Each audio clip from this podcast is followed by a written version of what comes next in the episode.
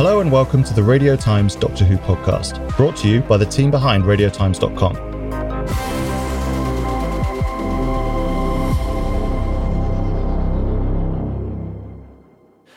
welcome to this week's podcast. As ever, my name's Huw. And my name is Morgan. And we are very glad to finally be able to close our eyes. As I said, I promised at the end of last week's episode that we wouldn't blink for the next week. And I'm a man of my word. So yeah, it's been hellish. So very sore. unpleasant. Didn't really contribute didn't contribute in any way to our Doctor Who chat. But you know what? You know what? We stick to our guns here on the Radio Times Doctor Who podcast. And so we haven't blunk for quite some time. Uh, yeah, obviously, that's because the Weeping Angels are back. Uh, we will be talking all about that uh, later on in our review of Village of the Angels, uh, Doctor Who Flux Chapter 4. Uh, but before that, we've got a couple of bits to get through. As with every week, we're kicking off with Who News. Uh, and this week we have some pretty interesting news if you're a fan of very non specific detail. Uh, Morgan, I don't know if you can fill us in. Yes, so uh, the BBC uh, this week confirmed plans, uh, well, sort of, for their uh, centenary, uh, which, which falls uh, towards the end of uh, of next year, 2022. Uh, and part of that, as, as we already knew, is going to be a Doctor Who centenary special, which will also uh, mark Jodie Whittaker and Chris Chibnall's uh, departure from the series. So, as part of that, we got our first details about Jodie Whittaker's final ever episode, and indeed Chris Chibnall's. Uh, so we, we we've got a synopsis. Um, it doesn't give a, a huge a huge amount away, if I'm honest. So so it goes like this: um, the epic blockbuster special will see the Doctor fight evil across the galaxy one last time, but just who will she come up against in her final battle before the Doctor regenerates once more? So when you first hear it, you're kind of like, oh, cool, yeah, yeah, here's a description of the episode. I mean, you read it again, you're like, is this like literally like what you'd get a robot to write of any do- episode of Doctor? Yeah, yeah, like, yeah. It's- it- the Doctor will fight somebody before she later regenerates and she will save the universe uh, for some reason. But who will she save it against? And it's like, oh, it's a mystery. And they're like, no, we're just not saying who it is. it's it's a little bit like that one of those um things where you know you get a bot to write a Doctor Who uh, episode synopsis, Yeah. but it is it is our technically our first information, uh, scant as it may be, um, about Jodie's final episode. So so still very exciting. Yeah, I'm interested. I'm looking forward to it. It's nice to kind of see it confirmed. There was also a new image uh, released with that of the Doctor just standing in a room in some lights, which looks very similar to other images released for Series 13. So nobody really noticed, but it was a new image. If you know, but now we're spoiled for Doctor Who images, so we don't really notice that as much. Um, yeah, no, I'm excited to see that. I'm I'm excited. You know, New Year's Day coming up soon. The spring special, weirdly, is the one I'm most interested in because that's the one we know the least about and how it fits into everything. But um, yeah, before that though, obviously there's still Doctor Who Flux, and this week we also learned. I think, unless we spoke about this last week, apologies if we did. Uh, I think this week we learned uh, the title of the final episode, "The Vanquishers." Which is quite uh, exciting. Um, I imagine that's some sort of counterpart to the Ravagers. That's my guess because it sort of sounds similar, right? Do- the Doctor and, and Dan and Yaz and Jericho are going to form some sort of Avengers type team, the Vanquishers, to take the on- Vanquishers. Yeah. Oh yeah, that's very Doctor Mysterio, actually, isn't it? It's like the sort of fake like superhero that would be in Doctor Who, the Vanquishers. Do you know what puts me in mind of? And it's probably just a complete coincidence, but it sounds a bit like an old uh, William Hartnell episode title, like you know, like Key, Key, Keys Yes. of Marinus, episode six, The Vanquishers. It sounds it sounds a little bit like that. So yeah, I like it. Hey, I'm into it. I'm into it. Uh, so that was Who News, those two things, um, because we will in future episodes probably have more Who News uh, or longer sections. But when we have stuff to review, we kind of just want to get on with it. But before we do that, uh, we have a very special interview this week. We spoke to Annabel Scholey, who you will recognize from playing Claire in this week's episode and obviously in the Halloween Apocalypse as well. Um, so we spoke to Annabel after watching um, the first episode, uh, sorry, after watching this new episode. And yeah, basically, she gave us the kind of behind the scenes scoop on filming with Weeping Angels and that big twist at the end and all those scary moments uh, and how she got involved in the first place. Uh, so here she is now.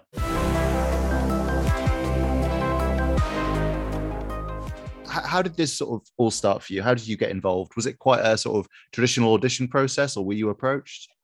I was approached, which was absolutely lovely. Um, Chris sent me an email um, because he'd seen uh, Salisbury poisonings and the split that had just luckily come out, and he he liked them. I don't know how he got from my character in the Salisbury poisonings to this, but I'm I'm very happy that he did. And yeah, he just asked if I'd like to to play. It, she wasn't called Claire at the time. I forget what she was called. She had a different name.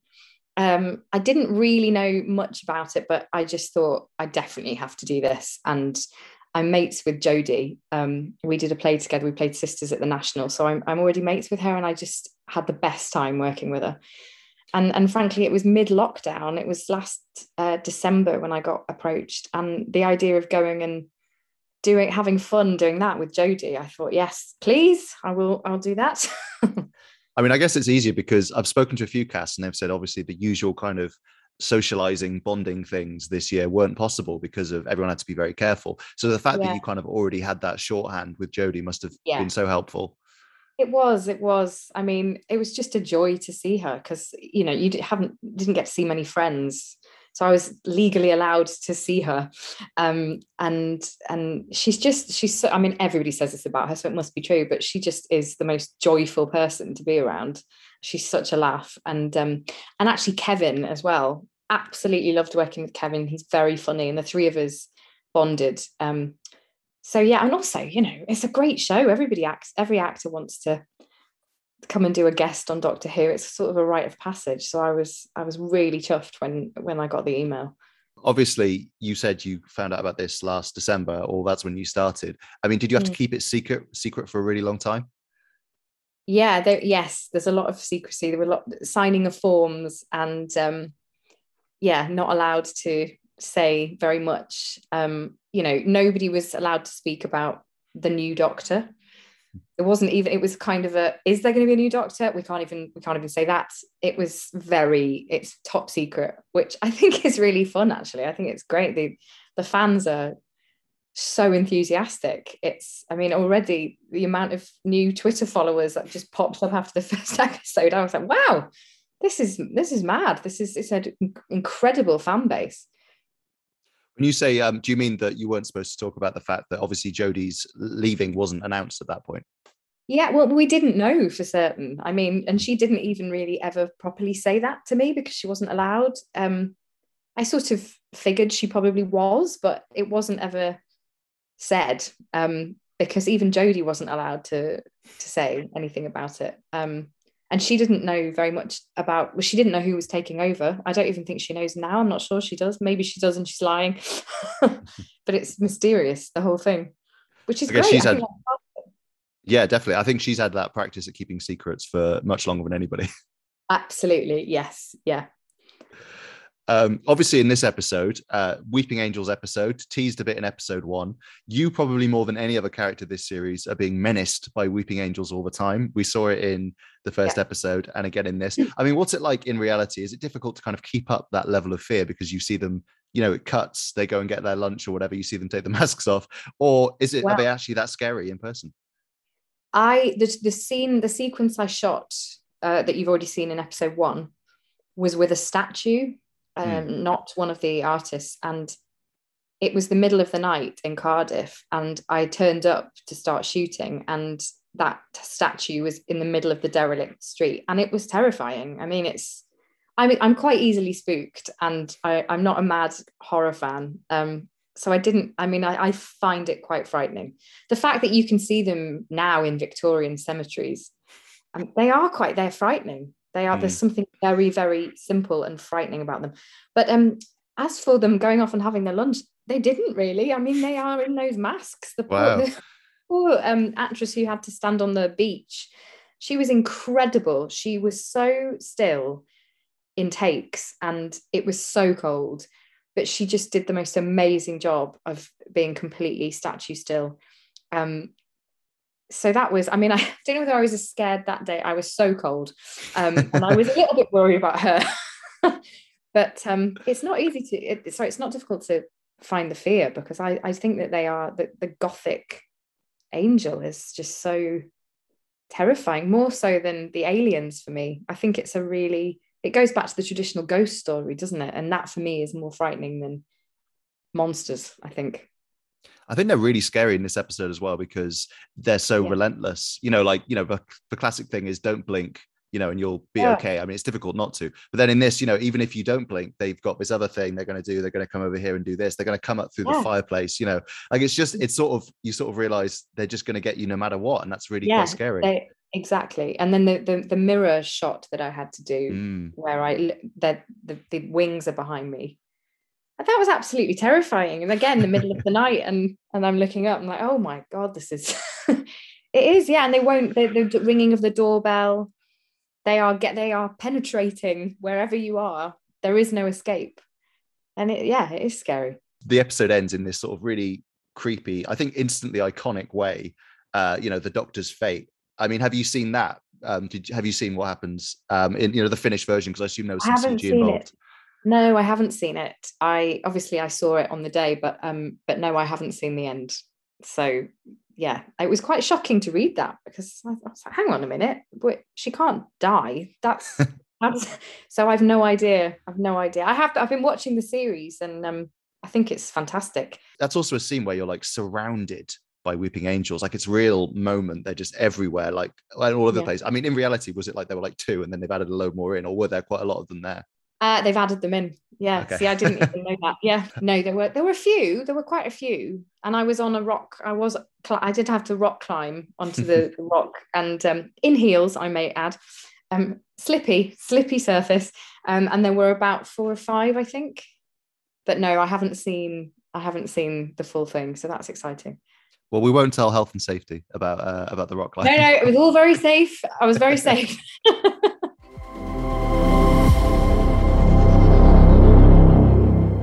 Thank you, Annabel. That was a really fun interview. Um, only a short section of it there. But yeah, we'll have more from that on radiotimes.com in the coming days, I hope. Uh, but yeah, so I am going to try and not repeat myself from that interview. I can't quite remember all the things I said that I liked, but we're heading into our review of Village of the Angels. So I probably will reiterate stuff. So Morgan and I unusually haven't spoken about this episode before recording the podcast. Normally we have a bit of a chat, but we didn't have time this week. So I have no idea what Morgan's response is. So I don't know whether to say mine and then you say yours because I, you know, I don't want you to. But I thought it was really good. Let, let's do that. Okay, so uh, you don't. I know. I know what you think about this episode. You don't know what I think about this episode. But I am relieved to say that we are in unison, which I think. we- The, Okay, good. The, the- the past three weeks, you know, it's been like, oh, you liked one slightly more, and I liked it slightly less. And but no, I think this is the first episode um, of of Flux that we are totally we totally chime on. And to be honest, I can't imagine it's going to be. I know last week's Once Upon Time we both liked it. A lot of people didn't. It was quite a divisive episode, and I can see why. This one feels to me like it's really going to be a, a, crowd pleaser. I can't imagine it. It feels like it ticks a lot of those traditional Doctor Who boxes. I can't imagine many people will, um, even people who aren't necessarily a fan of this era of Doctor Who. I can't see. I can't see them having many complaints. It it's blinking marvelous. I I I'd go so far as to say. Hey. There you go. Been saving up that one. No, I, I thought I thought it was a really I thought it was a really great episode. Um, it's it, it plays into a lot of what I like about Doctor Who. It was it was spooky, uh, some really great uh, guest performances. I thought, and funnily enough, going back to what we were talking about, I think uh, either either either last week or the week before, talking about um, uh, monsters being overused, and you know people saying, "Oh, here here are the Weeping Angels again," even though actually they've not been used that much in Doctor Who what I liked about this episode is it, it did evolve the Weeping Angels mythology and it used them in really like smart. Uh, innovative ways. It kind of put put some interesting new twists on on the Weeping Angels, and it gave us great quotes. Like you know, last week we had uh, the angel has the TARDIS, and this week we had there are angels in the walls. I love I love stuff like that. Oh, that was great. yeah, yeah, yeah. So yeah, just a big thumbs up. Yeah, big thumbs up for me as well. The Angels, we'll talk about the episode in general. The Angels specifically, I was really interested in this episode by how much clearly, I mean, obviously it's co written by Chris Chibnall and Maxine Alderton, and you never know who's done what. But it seems like at least one of them has been watching um, The Time of Angels slash Flesh and Stone Mm. pretty in depth. I was interested to see a lot of the rules that were kind of established in that, which was the second Weeping Angels appearance coming back. Like the image of an angel becomes an angel, the thing where it gets in the eye and the dust coming out and all that. And like that stuff is was introduced to kind of, as you say, expand the Weeping Angels lore back in 2010. And actually, it isn't something that I think people have talked about much since. So they haven't appeared in the show much since, to be fair, but we haven't really seen that whole image of an angel thing and it's used so well here in so many different ways it's not just we'd seen you know f- uh, images on tv screens come alive and stuff before uh, a, a picture coming alive really cool it c- going on the on the polygraph The, the polygraph, the needle, of- I love that. that was so good And then, of course, the image within Claire's mind because she's a, a- Yeah. sort of a seer, a psychic, and so that then it it it. it um become you know it becomes solidified or however you want to say it within her it takes you know takes hold within her mind. I thought that was a really clever twist. I did wonder though on that that whole premise of uh, an image of an angel can also be an angel. How good does the drawing have to be? Because because because claire's claire's sketches of the tardis and the angel. She's she's actually quite talented. Like if i were to have a go and do like a little angel stick figure would that then come to life? I don't know how sort of accurate it has to be for it to work I hope it would look like that as well, yeah. just with like little sticky. Do you know what? Like, yeah, uh. I was gonna, I was, I was going to say that could be really effective and scary, but actually, it's probably a little, a little too fear her, um, which is an episode I quite like, oh, but, yeah. but isn't hugely popular. So maybe let's not go down that route. I love the bit where they also where they set the fire uh, to the picture of the mm. angel, and then it becomes a flame. It's like, well, that made it much worse. But uh, that sort of, I thought that was just a really cool idea. I think it was just a lot of cool ideas in this for how to use the weeping angels. And the thing I was saying um, to Annabel, so apologies if I'm repeating myself, um, or maybe we cut that bit out. Who knows? Was just that I. I think that one of the interesting things about it is with, with the Weeping Angels, there's a really clear like rule, which is if you look at them and you don't blink, they can't move. So that is part of the fear of them. But I think what made them really scary in this episode was that that's not enough. Do you mm. know what I hmm. mean? Like they're insidious. If you stop them this way, they'll come in another way. If you like are able to get this screen, they'll trick you over here. And like if you look at them for too long, then that's not going to work either. It's basically just like not possible to escape them entirely. And I really, really like that because it makes them a real threat. It's not as simple as if you stare at them, then you'll you'll be fine. Mm. Like I kind of like the detail that if you just happen to touch them yourself, you'd be sent back in time you know, that was kind of a new detail, I think, because I'd always wondered, you know, I'd always, you know, if I was facing Weeping Angel, to kind of puncture the tension, I always felt like I'd sort of poke it on the nose or something, just to kind of like, yeah. you know, make myself a bit less scared. Just yeah. sort of, but that wouldn't be good. That wouldn't work for me. Correct me if I'm wrong, but is this the first time it's been established what happens if a Weeping Angel touches you twice? Because I was wondering about that watching the episode and thinking, you know, what did they just send you further back? But no, I, I think at the very least, this is the first time you actually see what happens, right?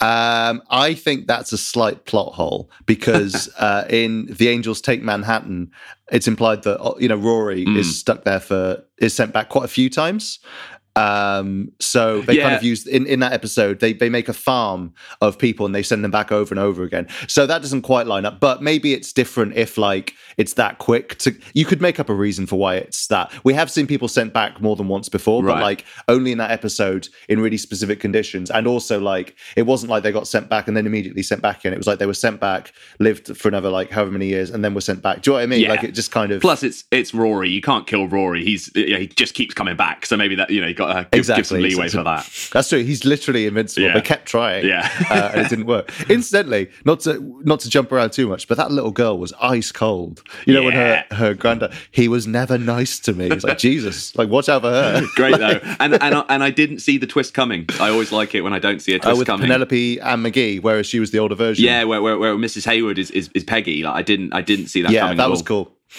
Yeah. I do wonder, like we've said before, like whether this episode had a eh, pre-existing version before um, the flux of it all, uh, and I do think you can see the kind of outline of that a little bit, like with Peggy and you know uh, whatever the what was her name, Pen- Penelope Ann McGhee's character, uh, Mrs. Hayward. Mrs. Hayward, yeah, you kind of see maybe shades of what it would have been. But I think the nice thing about it is that it kind of it stands alone as an episode and then also ties into the wider story. Like actually, I would say because I know that was sort of the point of War of the Sontarans as well. I think this one worked better as a mm, standalone. I'd agree. Partially because weirdly, it had slightly less flux stuff going on in terms of Swarm and Azure and passengers and all that. Obviously, you had Bel and Vinder in the subplot, but that was quite accessible. It was just, you know, Bel helping people out. And then the thing that happens at the end is all about the division, which is, again, another interested party in the whole flux thing, which is kind of, I don't know, it felt quite manageable. Mm. Sorry, I feel like we're kind of jumping around and going around the houses. It's just there was a, quite a lot in this episode, but I, I, I really liked it. I think the performances were really good. Yeah. I thought Jodie Whittaker was very good in it. I thought Kevin McNally was awesome. Yeah, incredible. And and and I think Jericho is such a great character. So Kevin McNally's fantastic, but the way he's he's funnily enough, you know, we, have and I know, uh, you know, we know now that Jericho is going to um, continue to appear um, in, in, future yeah. episodes. We know he's in the in the finale, um, and we've said yeah, actually it's great to be able to have these characters around for a little longer and develop them. That being said, I think even just in this one episode, you get a real sense of who he is the way we kind of like Definitely. touch on his his his backstory and the things that kind of haunt him, and it, just in that one scene where he's kind of facing off against the weeping angel that has his voice, you get a re- a real um, concise burst of kind of like his backstory, and you just you buy into that character 100. percent I like that bit where he's where they're on the stairs and he goes, "You are observed. That is my power over Yeah, you." Yeah, Jericho's so cool. Yeah. Like I'd watch, I'd watch a Yeah. spin, I'd watch a spin off with him. Plus, he's called Jericho, which is just a cool name. Like, can we? Yeah, Eustacius Jericho. Oh, so cool. Let's start. Let's start the campaign here. I think for for a, a Kevin McNally spin off, I'd I'd hundred percent watch that. Yeah, just doing psychic experiments and Yeah. shouting at aliens. Yeah. I think that's Come on. that's all we want. but you know, I thought he was really good. I thought um, Annabel Scholey was very good as Claire, and and as the Weeping Angel, we should say she sort of plays both. Um, I thought you know. Yaz and Dan kind of got sent away in classic, uh, you know, this era companion fashion. They got sent somewhere else. But, you know, I thought their storyline worked quite well. It's quite creepy with the abandoned village and so on. Um, but yeah, I think obviously the kind of meat of this episode and the bit that I think people are really going to remember is a you know the Doctor, Jericho, and Claire in that basement. The angels coming in from all sides, Basement under all that siege. stuff happening. Yeah. Yeah, that and then B that ending because I think that is such a good twist ending. We spoke about that a little bit with Annabel there, but I thought it was really good because the interesting thing about the Weeping Angels is in the very first episode you see them, the Doctor says they're the only creatures to kill you kindly. And the thing is, actually, even though what they do is is more their appearance at scale, what they do is actually they zap you back in time, so you're still alive. But in this, they just make them, and they have in other episodes as well. They're so cruel. Do you know what I mean? They're so like horrible. And then the fact that there was almost one who was maybe not exactly a little bit nicer, but could maybe be allied with the doctor, but then she just double crosses her. Like it felt so right. Like because they're I mean, they're so alien. They're probably the most alien Doctor Who aliens in a strange sort of way because we know so little about their culture, you know, what they do, how their bodies work, even. Like, they're so not human or mammal or whatever. It kind of makes sense that they'd be cold. They, are literally, they literally have hearts of stone. And I thought that was such a kind of good moment when the Doctor kind of, I kind of realized slightly before you know, the doctor realized it. I think we all did. But the, you know, the aliens had corralled her. It's very clever. All her, you know, the people she was with had all gradually been chipped away from her. She'd been sent into this place, surrounded by angels. You know, then she gets turned into a weeping angel. So she gets frozen in carbonite like Han Solo. yeah, No, no, essentially. such a good, such a good cliffhanger. I think um, the the, you know, the best of the series, which has had some really strong Yeah. um, cliffhangers, and actually, I think.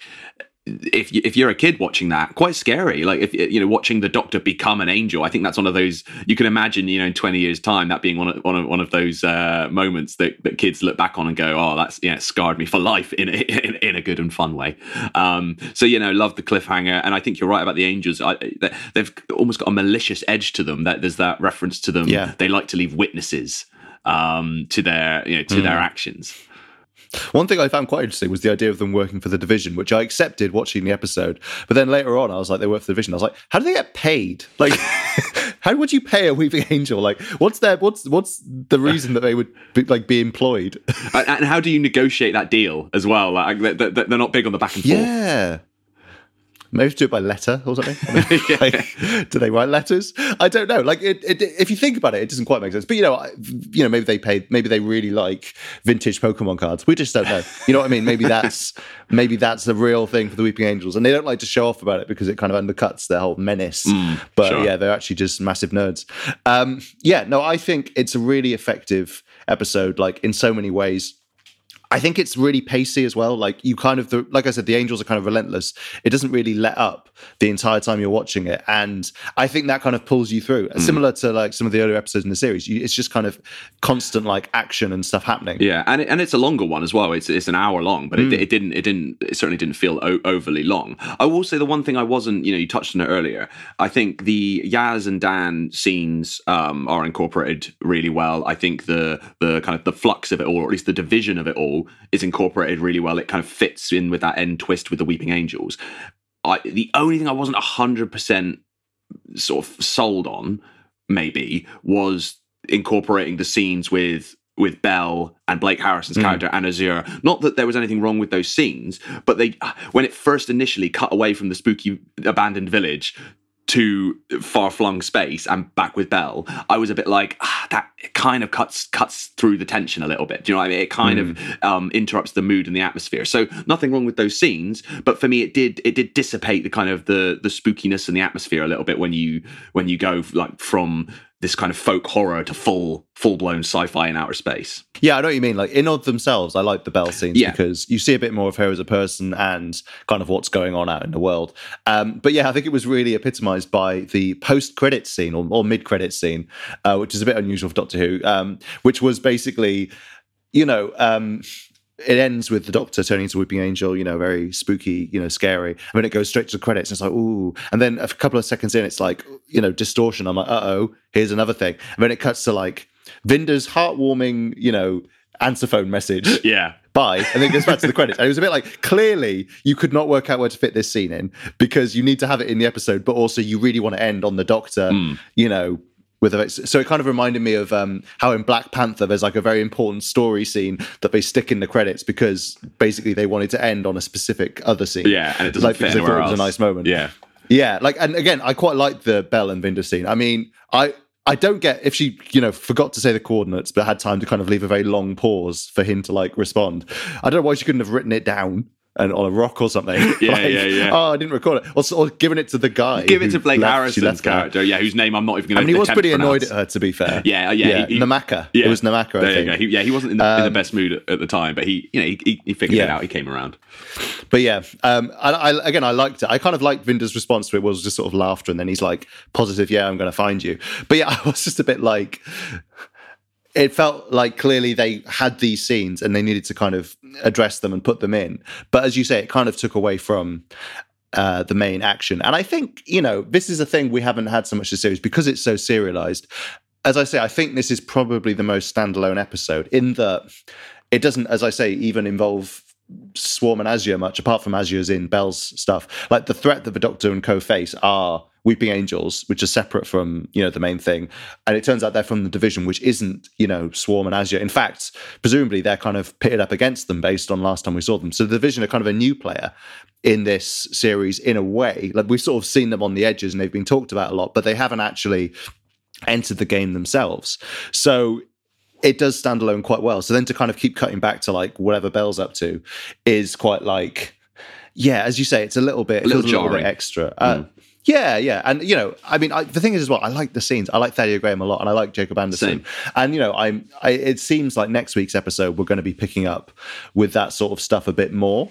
Um, I mean, I don't know about you, but I'm not sure if I believe the Doctor will be a Stone Angel for the entire episode. Uh, although, but you know. Although I think I'm right in saying that the Doctor is not in the next time trailer, other than a quick shot of her as the Angel. So they, yeah. they've they've been listening, Huw. They have they have committed to That's the, look. We know the Doctor isn't going to remain a Stone Angel, but they've committed to the possibility that she might be, which is what we appreciate. Yeah. I mean, to be fair, they could do a Doctor-lite episode. They could focus, you know, they're doing Survivors of the Flux, which seems to be a combination of it's an episode that's written to encompass various storylines that can include people on Earth who survived the Flux because of the Lupari shield, you know, people in space who are surviving it by sort of flying around and, you know, whatever. So, yeah, maybe and Dan and Yaz, who are surviving the flux by being in a different time period.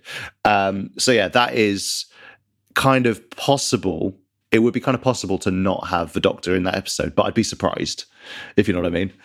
Um, but yeah, no, I think it's a funny episode this because there's just a lot of good in it. Do you know what I mean? Like there is a part of me that's like, you know, would there have been a version of this where it was more standalone and involved the people of the village a bit more, but would have maybe been even better? I don't know because I did really like this, and I feel like that twist is partly so is so effective, and you wouldn't really have that without the wider story. No, um, I, but I also do feel like it's a shame we didn't get to know more about like the people in the village. And I wasn't quite sure how it lined up with everyone in the village disappears on this night. You know, that didn't really happen. Yeah. So no, I, I was I wasn't entirely sure on that. I think you're right in that this episode clearly has like the fingerprints of the um the abandoned version of series 13, the pre-COVID mm. version of series 13 on it. Because you you know, if if you watched um Haunting of Villa Diodati you and then you'd probably think, well, let's get Maxine back to write a, a Weeping Angels yeah. episode. Like that, that seems like a, a no brainer, right?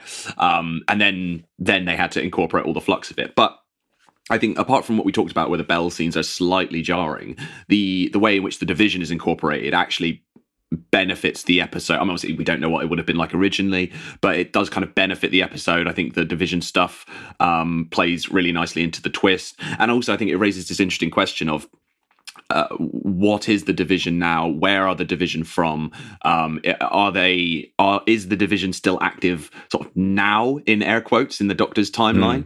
Mm. Um, yeah. What even is now to a time traveler, or or is this the division from sort of fugitive Doctor era that have time traveled into? You know, so it's it, it raises a lot of interesting questions as well. Definitely, I do like as well that you know because the Angels won. That's quite interesting because it kind of preserves that menace. Because Mm. that is the issue when you bring back monsters over and over again. The Doctor beats them over and over again. Is like, you know, the Daleks are a bit harder to find scary, as we've said before, because they just that. I mean, that one episode in um, you know Journey's End where they just sort of push them around and go whoa, you know, that kind of ruins the Daleks a bit. Um, whereas the Weeping Angels in this, they never stop being scary, and you know, it's not like Blink where they get tricked into looking at each other. It's like they win. Yeah. They totally win. I think- like they they dominate. Like they, there's never a moment when they're not winning. No, I, I think you refer to it as the Empire Strikes Back of Doctor Who, which is spot on. Yes. Yeah, Yeah, it's that all is lost moment at the end. Also, the Doctor, as I said, is frozen in carbonite Yeah. by bounty hunters, essentially.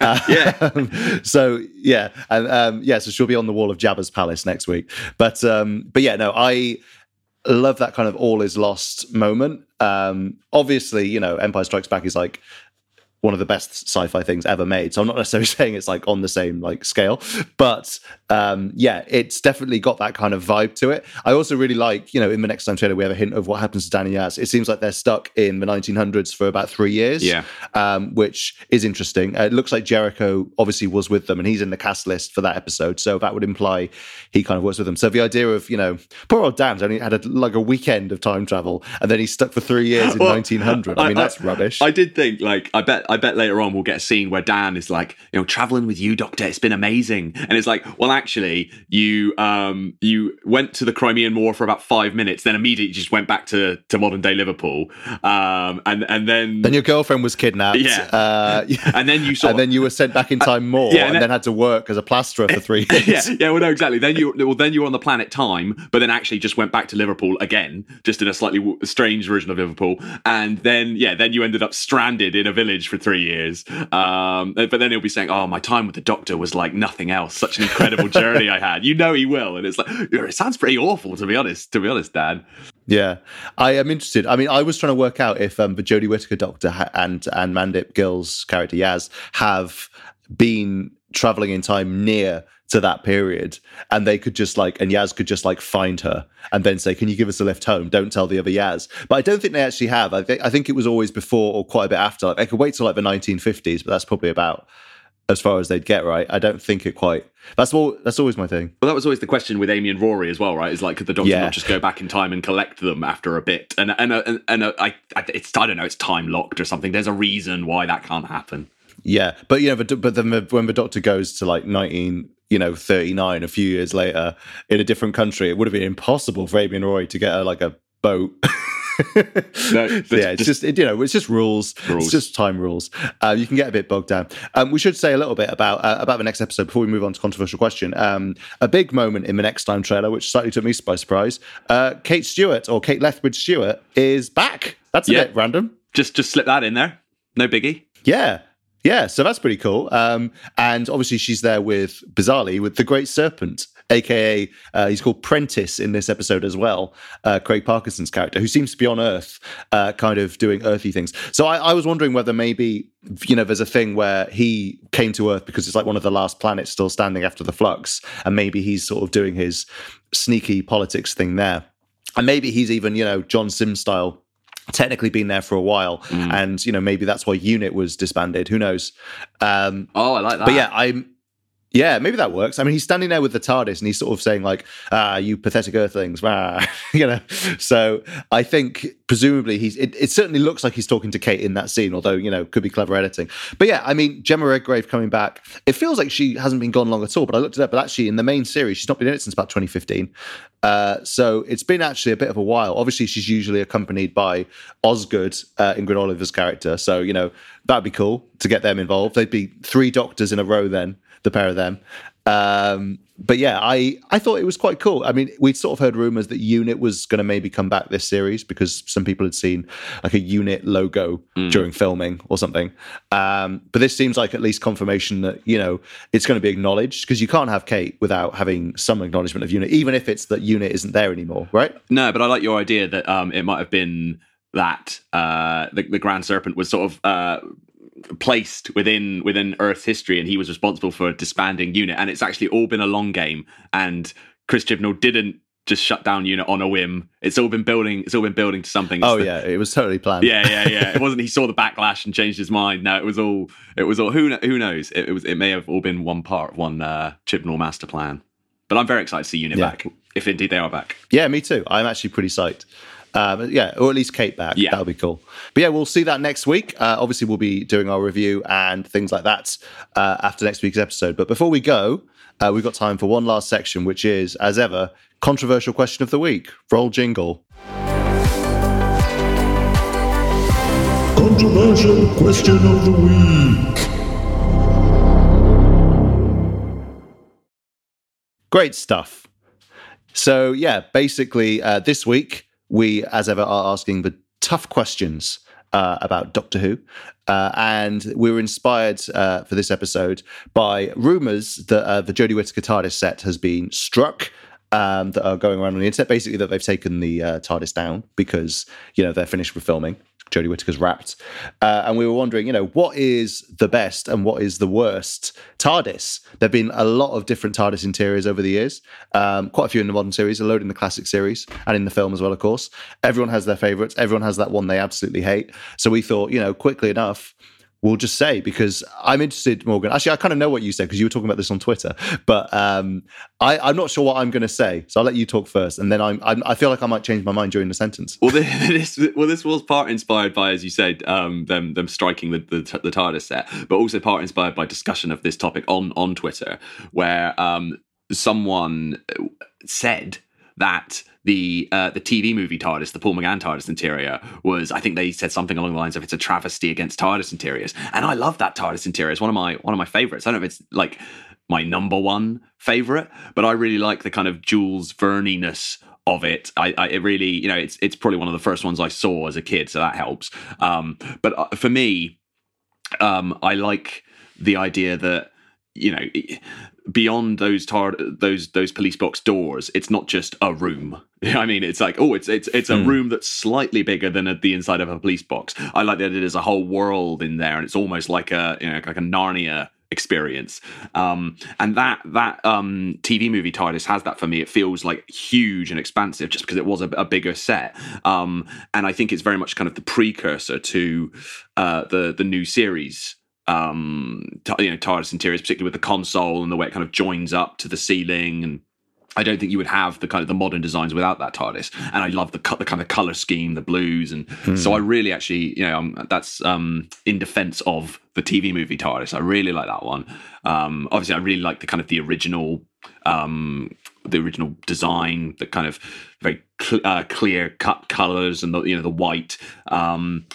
Uh, and I also, and I know this is a favorite of yours as well. I, I love the the the Michael Pickwoad um, TARDIS interior, particularly um, the Peter Capaldi variant when they sort of tweaked it slightly. That it was sort of Matt's second TARDIS interior, Matt Smith's, and then it they tweaked it slightly and it became a bit more kind of. I don't know. They kind of added some like extra details and some books and a blackboard and stuff, and it just felt more more um, in spirit with Capaldi's Doctor. So those are a few of my favorites anyway. And I'll I'll have a I'll throw to you, and then I'll think about my least favorite. So yeah, um, the Michael Pickwoad one's actually an interesting example because I really didn't like it when it first came in. Um, like I resented it because I felt like it was very simple and very sort of dingy to start off with. Like I was sort of a bit like, I think because. And you know, I know that the first Matt Smith TARDIS is divisive. At the time, I quite liked it. I've kind of gone off it a bit over the years. Yeah, but the thing I did really like about it is the size. Like it's so big, and it was one of the best TARDISes I think for shooting in. Maybe it wasn't easy to shoot in. I don't know, but it was one of the it felt the most dynamic to be in there because it had all these different levels like it looked really cool Yeah. and expensive on screen and it had these great levels and then the the first Pickwoad TARDIS felt quite like small by comparison and kind of closed in but when Peter Capaldi kind of came in and kind of softened it a bit it kind of grew on me. And then actually, I think going on it because you and I went on that TARDIS at the same time. I think we were looking at some photos the other day. Um, it's probably the TARDIS that is most the exact same in person as it is on screen. Mm. That I've seen because I've been on the Jodie one a couple of times, and that one is um, quite fun too. But it's like you can see the walls, if you know what I mean. Mm. Like it just doesn't go on forever in real life. Whereas the Pickwoad TARDIS, it was like 360. It looks exactly like Yeah. it does on TV, you know. And especially once they put all that stuff in, you know, like the amps lying there and the guitar. I think the thing I didn't like about it is I felt it was a bit too, you know, maybe you know they did run out of money famously. I did feel like it was a bit empty to start Mm. off with, and then once it started to get populated with like bits and bobs, it felt more right to me. Um, I seem to remember as yeah, well. it's int- I seem to sorry. remember as well that the the the entrance to the the, the interior set, the kind of the, the the out the outside of it had police box doors. So if you hmm. just they do that now as well. yeah, so if you just kind of like you know put you know people listening to this can't see, but if you put your hands up and just sort of block out the outside and just you know look at purely the police box doors and then walk through into as you say this 360 set, it's as close as you'll ever get to actually walking into the real TARDIS. Which yes, I did. A little insight into into into Morgan there, I think, because that isn't something that I considered.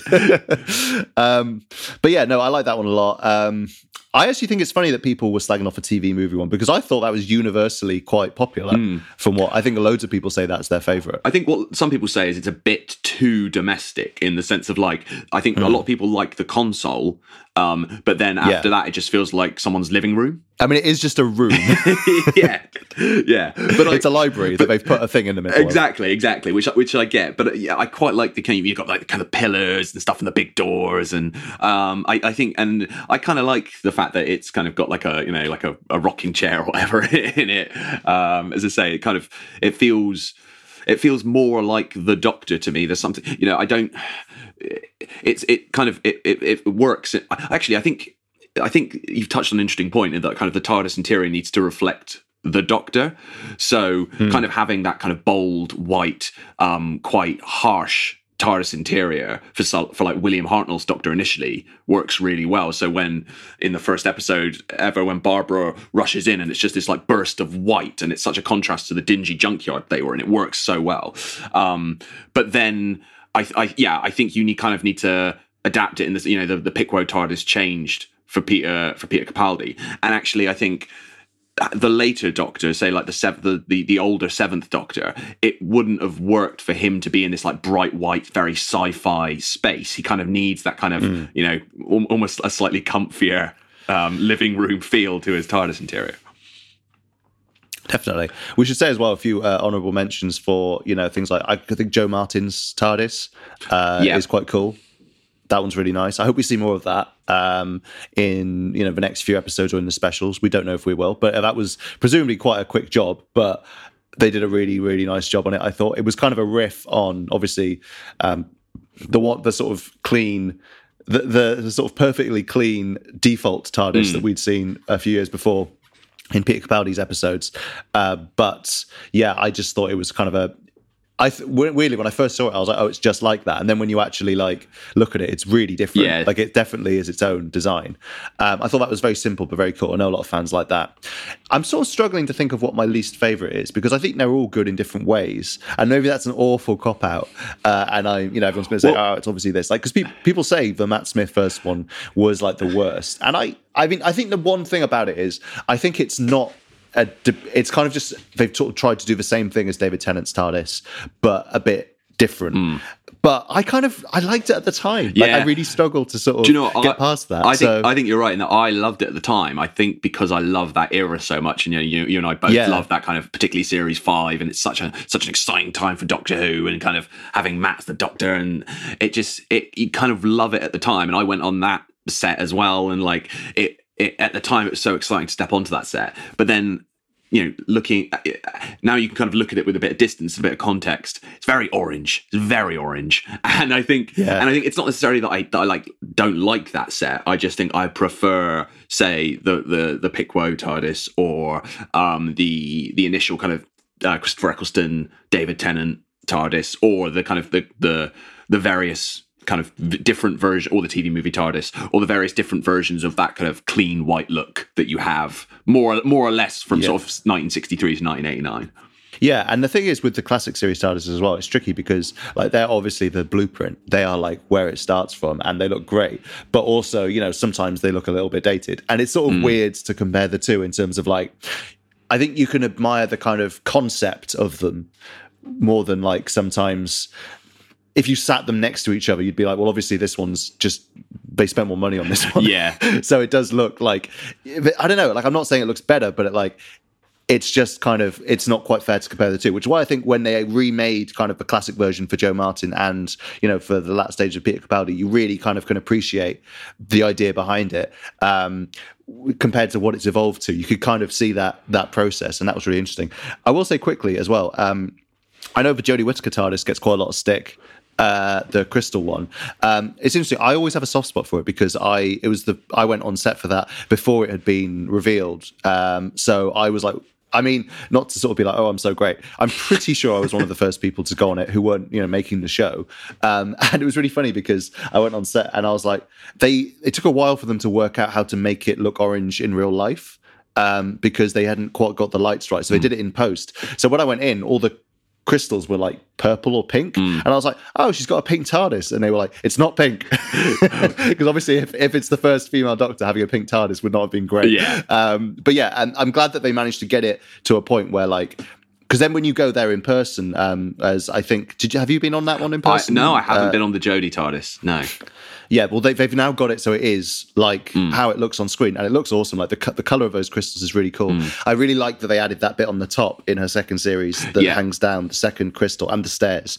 And I've been enjoying this series of them moving the door around and stuff. Like I think that's actually quite fun. Yeah. No, I'd, Um, I'd it's agree. a way of kind of evolving it along. But I, I do think it's probably one of the TARDISes that is the worst in terms of shooting inside it. Like it just doesn't seem like there's many places for the cast to go. They just kind of have to stand around the edges. Yeah. Like it doesn't quite have the the free flow of movement that you saw in some of the others. I think. Yeah, no, I think you're right. I think it'll be interesting as well. Now, you know, as we're saying, that set has been has been struck. It'll be interesting to see what they do next. And I wonder, you know, we've been talking about comparing the classic series look to the more modern interiors. Could you do something that is more reminiscent of the old style, that kind of clean white look, but then of the scale of new series where you have the kind of the space and and maybe the kind of um the levels and I, I, something something like that could be interesting.